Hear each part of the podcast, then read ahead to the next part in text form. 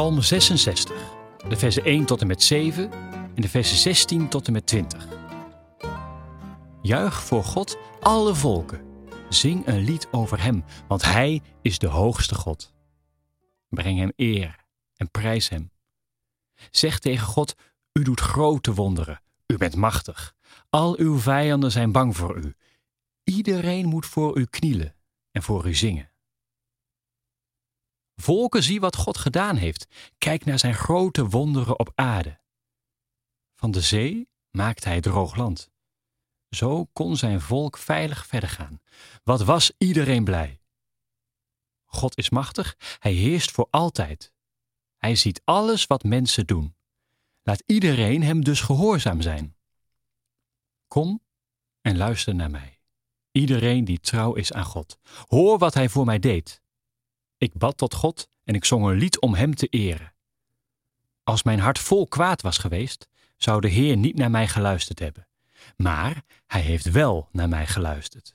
Hij heeft mijn gebed gehoord. Laat iedereen God danken, want Hij heeft mijn gebed gehoord. Hij was goed voor mij. Well, sometimes I go out by look across the water. And I think of all the things what you're doing. And in my head, I paint a picture. Well, since I come home, well, my body's been a mess. And I miss your gentle hair and the way you like the dress. Won't you come on over? Stop making a fool out of me. Oh, why don't you come on over.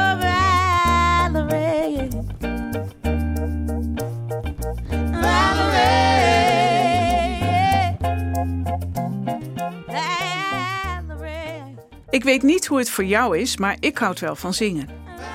Deze psalm roept ons allemaal op om mee te doen. Niet alleen wordt Israël opgeroepen, het volk van God, maar ook alle volken wereldwijd. Dus ook jij en ik.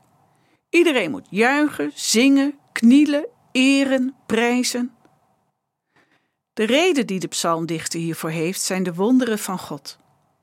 Allereerst noemt hij de wonderen die hij voor Israël heeft gedaan en hij sluit af met iets wat hem persoonlijk verwondert. Als hij denkt aan de wonderen voor Israël, dan gaat het over de doortocht door de Jordaan. Dat het volk door het droge kon gaan en naar vruchtbaar land werd geleid. Uit de manier waarop de psalmdichter de gebeurtenissen beschrijft, blijkt dat hij wonderen aanhaalt die al langer geleden zijn. Hij was er waarschijnlijk niet eens bij. Dat maakt het des te bijzonder dat hij zo enthousiast iedereen oproept om God daarvoor te prijzen. Welke gebeurtenis uit een ver verleden zou jij aanhalen als wonderbaarlijk en zo bijzonder dat je God daarvoor wel wil danken? Ik merk dat als ik daarover nadenk, niet zo ver kom in de geschiedenis.